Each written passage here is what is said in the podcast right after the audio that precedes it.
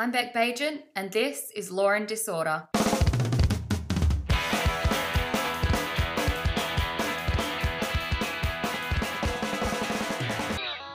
Hello, episode two. Here we go. Thanks to everyone for tuning into episode one. Some great five star ratings and reviews on Google and the likes. I'm going to crack straight into this one. The same trigger warning applies from the first episode. Uh, in this one, we talk about complex offenders, so that is quite heinous and serious crimes. We don't go into details of specific people, but the nature of the conversation can be quite triggering. So, this episode literally cuts in mid conversation from where we left off because we are a well oiled machine here. Uh, if you'd like to produce my podcast, please get in contact. Uh, okay, enjoy. Are you ready to hit the road? Yeah, let's do it. Do you dream about anything? Yeah, I, I have the odd time. What tends to happen for me is so in sort of I'd say so in nine years of sort of doing this job, I would say I've probably had about three or for nightmare periods where I've repetitively for maybe a week or so hmm.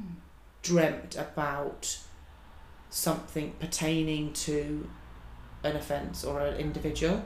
And what I've noticed, a pattern for me, is that, like I said, it's only happened really a couple of times, but what's happened really is be, it's been times where I've noticed that I'm not dealing with stress very well. I'm not Mm. dealing with the situation very well. Like I can remember one particular guy that he just got under my skin so much for Mm. specific reasons, which I, which over time working in the job, you realise what sort of personalities and what sort of um, schemas Yes. people exhibit that get under your skin. So I'm fully aware of what schemas and what personalities trigger me Mm. as a therapist and as a clinician and as a psychologist. But I think that with regards to those instances, this guy was just like, he just got under my skin so much. And I worked with him very intensely for approximately a year.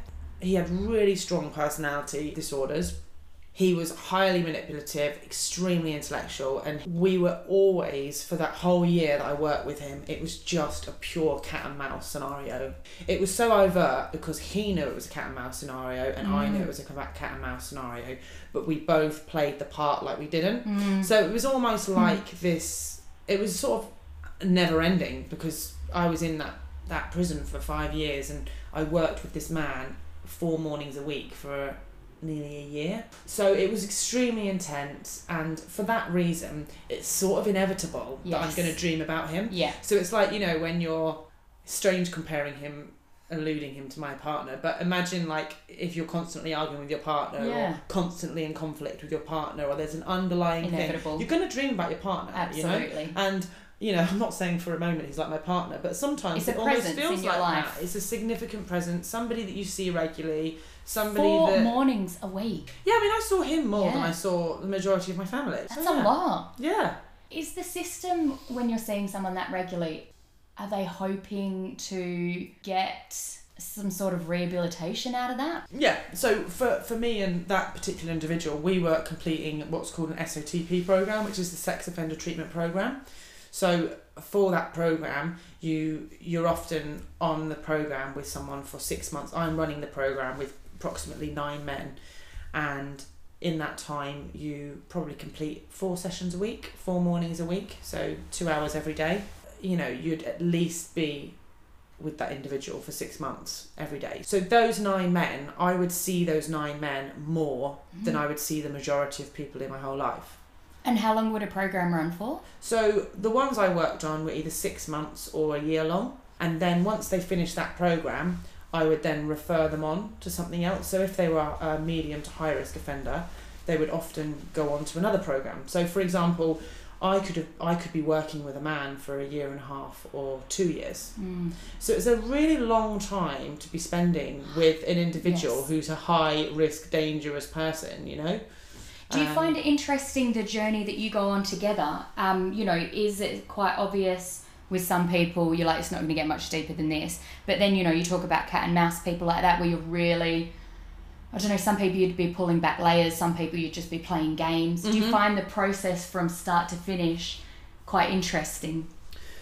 Yeah, it is very fascinating because us as humans, we're like onions, aren't we? We all have Yes. layers, even if we're surface based or Yeah. deep. And I think that with these individuals and with the nature of my job, it's very, very clear Mm.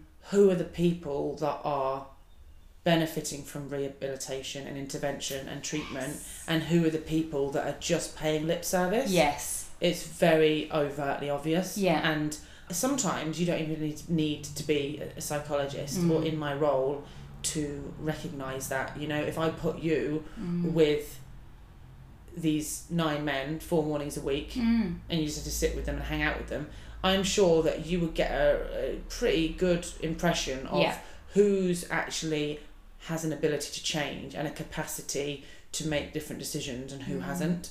And my role, obviously, as a psychologist, is to differentiate between who has and who hasn't, and who's ready to be released and who's not. But I think from my perspective, and I'm just a layperson who's not educated in this industry, and so this is purely perception based, I guess, is that I see you as a very capable, emotionally well rounded psychologist who Mm. would absolutely pick up these things, and I would trust your accuracy. But I do worry that, you know, in the business Mm. globally, you're at the top.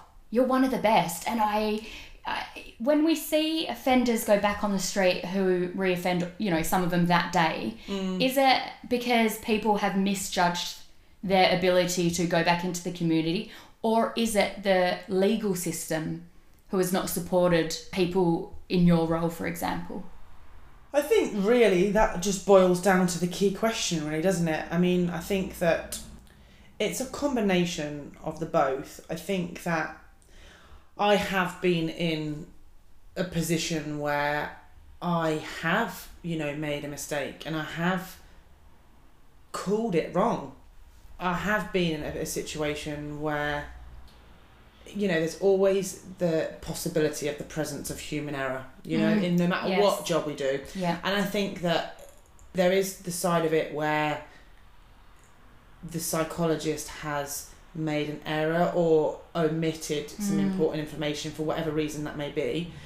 But then at the same time, there's the contribution of the powers that be haven't perhaps given the the the most amount of support they could or Yes. perhaps or not even given the most amount of support i'm just trying to think of an actual sort of example where this has happened because Mm. for me i can only speak from i'm i'm referring to one particular incident where Mm. for example like i worked with a guy for we did a what was called a rolling program so that meant that he was on the group for about three or four months because they roll on and they roll off. He was very much of a. I was aware he was very much of a lip paying lip service guy, and he was very sort of. He's quite manipulative, relatively smart. He sort of. I knew he kind of knew how to say the right thing, and really, what happened was he. He had done loads of treatment. He was on a rolling program. He had probably done about two years of treatment, two, three years of treatment, something like that. He was on a rolling program. He was at the end of his sentence, and I wrote a report to basically support his release, Mhm. saying that he recognizes these risk factors A, B, C, D, E, F, G, whatever, and he has these um, these management strategies in place for Mm. managing these risk factors. Because that's essentially what is our report. What are the risk Mm. factors? What are their management strategies? How able are they to do that? Mhm. he was very capable of identifying, he was very open and receptive to his risk factors, and he recognised a lot of different ways he can manage that. And what actually happened was he was released, and within six months of his, six months of his release, he attempted to sexually assault a female. Mhm. And luckily, you know, thank God, this female managed to get away. Mm. Uh, so he was then returned straight back to prison. So I was part of that process of Mhm. of ha- of him being released. And when he came back, we very much broke it down. And you know, I can tell, you know, I can go into the story for ages. But for the purpose of this, I'll just sort of Mm. summarize it. Yeah. But we obviously had to do a real um, sort of risk assessment and break down what went wrong and, and where did we what did we miss and really you know obviously I was the one that sort of wrote the report and made the error but at the same time not sort of defending myself but at the same time I think the difficult thing was is that in that instance you can only work with what you have at that time with that individual and Yeah. obviously he was in prison for sort of maybe five or six years and at that time he would have been deemed as i sort of assessed in my report that he was a reduced risk um, for these reasons but what actually happened was the six months after he was released his circumstances changed Mm. so because of his circumstances changed, it meant that his risk factors changed. And what again, this is sort of alluding to the original question you asked, is that there was a lot of problems with his parole um, at the time. Like his not his necessarily I'm not blaming his parole officer, but there was a lot of issues with the parole at the time in the sense that the monitoring wasn't as regular. So they hadn't they weren't made aware that his circumstances, his his housing and his employment Had changed. and his relationship status had changed and they weren't monitoring that so those were real risky areas for him especially his relationship status because he had ma- major abandonment issues that were going on.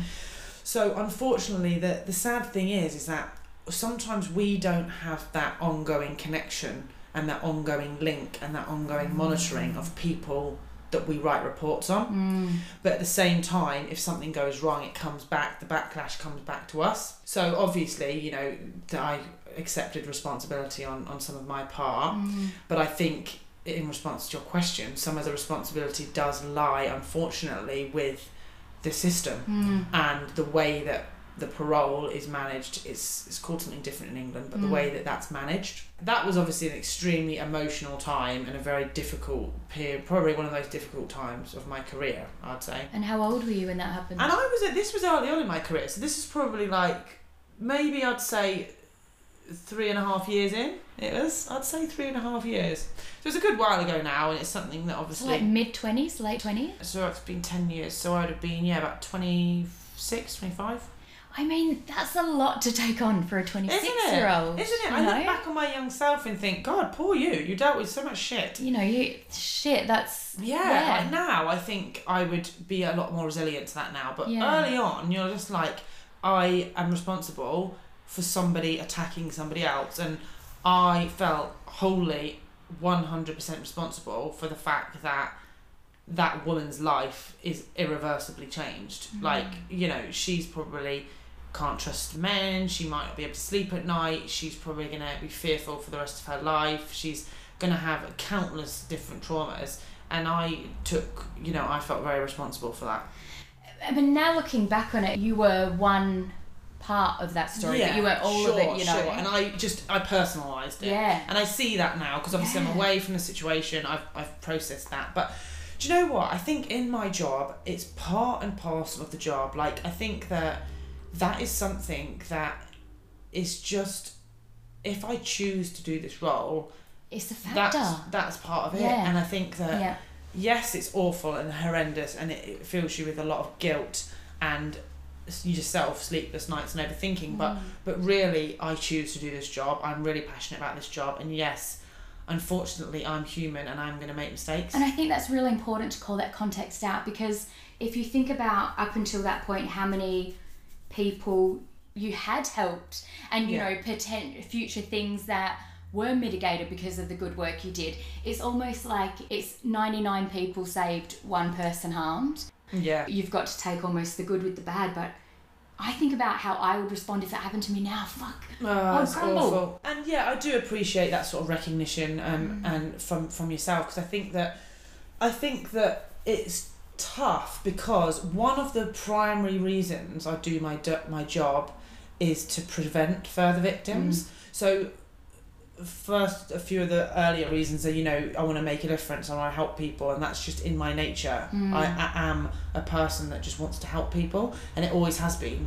But it's also to prevent further victims and I think that mm. because that situation went 100% against what my purpose is and what my belief is and what I mm. actually ended up doing that's why it was so difficult as well. Like I said lots of there's been lots of really difficult and challenging and confronting things. There's been a few incidents that have happened in sort of 10 years that I found very, I suppose, they've made me a lot stronger. Mm. When we talked about trauma being a bit of a word that uh, the layperson doesn't really come across that often, I find it fascinating the influence of. I'll tell you what this word is. Yeah, go on, no, but the for it. influence of this on number one uh, criminals and the effect it has when we talk about their schemas and stuff like that, but also on mental health and what's physical and what's not physical is high functioning people. Mm. So, can you give a, a very basic description for people on what you see as high functioning? Mm. I don't know if you read the psychopath test. No. Okay, it's very, very good book. Yeah. Um, the thing is, what is sort of, it's not sort of, it's very worrying, is that if you look at the extremes of serial killers and people that commit horrific offences, unfortunately, a lot of their makeup and a lot of their sort of um, schemas and a lot of the thinking processes and certainly their behaviours is actually correlated with people who are high up as CEOs in Yes. companies. Correct. And really, I'm not sure if people are familiar with the PCLR checklist, but it's the psychopathy checklist Right. rating scale. And you'll find that if you performed the PCLR Mm. on serial killers and really perhaps violent or sexual offenders, Mm. and you also did that on high um, corporate CEOs in in um, in a lot of um, famous famous companies, Mm. then there will be like a real correlation. And I'm not I'm not I'm not saying for I'm not saying that you know every high uh, you know high flying CEO is a psychopath. I'm certainly not saying that, but what I am saying is that what makes up someone to be high functioning, um, there is a lot of similarities there. And I think one thing we forget again is that there's a lot of elements of narcissism, Mm. of you know that glib, charming, charming approach, Mm. and that sort of very manipulative. Essentially, as I said there, the narcissist Mm. that is that is present in a lot of people from both ends of the spectrum, and really. The only thing that differentiates them is not necessarily their makeup, but is actually their behaviour and what they're doing with that. So, Yeah. so so obviously harming others and Mm. causing and, and committing offences is is obviously a lot worse than running a company. I know that. But at the same time it's worrying Mm. that there's a lot of people who are wandering around that actually do have the potential to be extremely dangerous and risky and there is a thin line. You're talking about similarities in the the mechanics that make up the pre almost, and then the differentiation is in the how for that person it translates as well. Yeah. and Yeah. the outlets, and also the situational factors that can influence that behavior one way or Mm. another. Yeah. You think about even just drilling down to socioeconomic. Mm-hmm. You know, a lot of that is luck, where you're born, what you're born into. Socioeconomic status. Yeah. Exactly. Yeah, where you live. But it's interesting when you say high functioning because the thing is, is that with the nature of my role being very specialist, I only work with complex offenders. So I only Mm. work with serious violent and serious sexual offenders. The nature, pretty much 90% or more of the individuals I work with are extremely high functioning. Wow. So they're extremely manipulative, extremely clever, very, very charming, very interpersonally capable. So it is really shocking when you hear about those individuals' offences. Were you in Melbourne when the Jill Meagher case happened? No, I wasn't in Melbourne. One thing that I was blown away by in that case was her husband, who obviously dealt with one of the most traumatic occasions in his life, then wrote an article, The Monster You Know. And we build these people up who commit these offences to be these horrendous monsters. And the fact is that most of the time, not most of the time, some of the time, they are functioning members of society. He had a girlfriend, he had a job, and they're still able to commit these crimes. The whole relation between homelessness, low socioeconomic, uh, people that abuse drugs, a lot of the time they're not these offenders. No. And that's the thing is that, I mean, I'm not specifically or necessarily speaking about Adrian Bayley, but in terms of high functioning offenders, yeah, you're completely right there. It really isn't anything. I mean, there's a lot more going on there, and I Mm. think that they are, you know, quotations normal, like people that are functioning in day to day life, and I think that's sometimes what can potentially. What really sparks the fear in in the community really is that actually you just don't you know. just don't know and actually you know um, we are very very much um, we've departed the period of time when the paedophile is the one in the trench coat with Mm. um, you know hanging outside school with the binoculars Yeah. we we've we've passed that time and we've Yes. passed the time when the exposure offender is the one that again is wearing this weird coat and then exposing himself in parks you know there's it, we've we've that's long very much a myth obviously Mhm. that exists there's still that profile of yeah.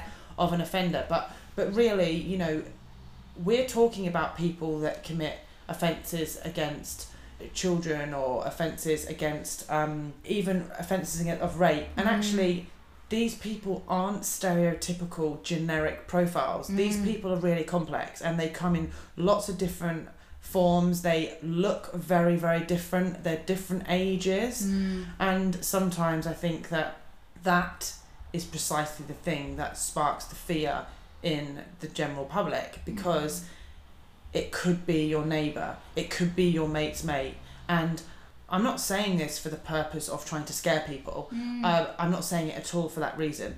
The reason I suppose I'm sort of explaining it is that it really isn't clear cut Correct. and it really isn't a lot of things in especially the media are presented in a black and white way but things just really aren't black and white there's so much grey to what we're talking about Absolutely. and i'm certainly not trying to you know add fuel to, fuel the, to the fire. fire yeah because obviously that's quite unsettling to think about that but Yeah, but unfortunately that is reality. you know reality I think the sentence that really struck me in that article was he said, you know, I looked at him across the courtroom and I was expecting this ogre, this this hmm. monster, and he was articulate and well kept.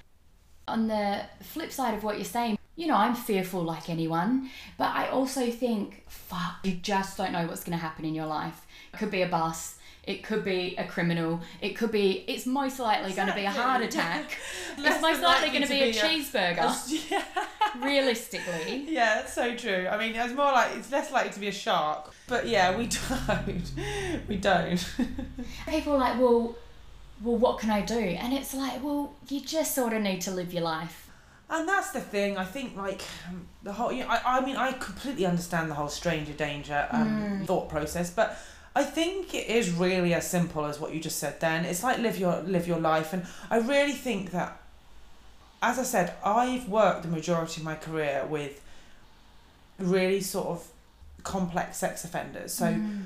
me more than anyone should really be adapting my life you know especially uh, you know with any connection i have with children and and any connection i have with you know walking alone late at night but to be perfectly honest i really don't i try not to let it affect my everyday life like Yeah. i'm not saying i walk around everywhere at night times and just like welcome it but i'm Mhm. saying that i don't necessarily um massively change my behavior or I don't see a child and an old man and then think oh god he's a paedophile because lots of people in my job do think that Yes. you know they see a granddad with their grandchild and then immediately think he's a paedophile I mean, that's But- the sad part that's of it, the isn't sad it? part and yeah. I try I try it's hard because it Mm. does come into my thought pattern but I try to live my life as normally as possible yeah. and take the odd walk home in the dark and you know um, try and be not as mistrustful Mm. of of other people's behaviors and other people's intentions and other people's you know what you see on the outside yeah. but it is tough because my Mm. default reaction is to almost ha- be suspicious Mm.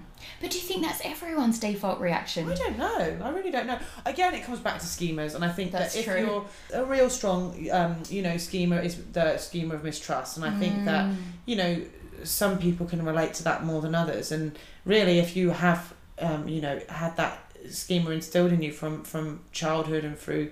You know, through your teenage years and through adulthood, and being Mm. reinforced, then yeah, you probably are going to be more suspicious and more doubtful and more fearful living your everyday life. I, I find it sad that some people let that schema take over their lives and then they live years confined to one place or repeating cycles that are unhelpful to themselves to avoid something happening. Mm. But really what they're doing is as harmful. Exactly, and sometimes it can be self fulfilling as well. Like you know, and sometimes our, all of our schemas in ourselves can be self fulfilling. You know, like if we have a, a low self esteem, mm. then we might think, oh, you know what, I'm not going to go to this party because no one will talk to me, or no one will like me, or no one will befriend me, and then we don't go to the party, and then we then say to ourselves, well, no one contacts me, you know, no one wants to spend time with me, me, and sometimes, you know, some of our thinking and our behaviour can be very self um, reinforcing, really. correct And I think, I think, yeah, I think schemas form a major part of, um, especially with atta- combined with attachment theory, form a major part of what I'm most passionate about and what Mm. what plays a large proportion um, into my job, my job role. But that example that you looking just gave, that party example, that's exactly true. You know, I can Mm. remember feeling that way in high school. Yeah. It breaks my heart that a lot of people go through this, yet we still feel it improper to educate them Mm. and set them up on that awareness of it. Why does it have to be painful? Why can't we help ease the burden? We're not taking away their human experience, we're just Mm. Giving them understanding of why that pain is there. Yeah, and that's what it is really. Coming back to what we were talking about before about that awareness and that mm. that very basic psycho ed Yes. about understanding, because sometimes the most scariest thing in the world can be when we don't understand ourselves, and that can be traumatizing. If we don't understand ourselves, then we might make decisions or act out certain behaviors that are unhelpful to ourselves. we can So- misinterpret other people's behaviours as well. Anything, yeah. I 100% agree. You know what that means? That's a second gold star. You've made it to the end. Keep up the conversation. Be nice to each other. Be nice to yourself. Peace out.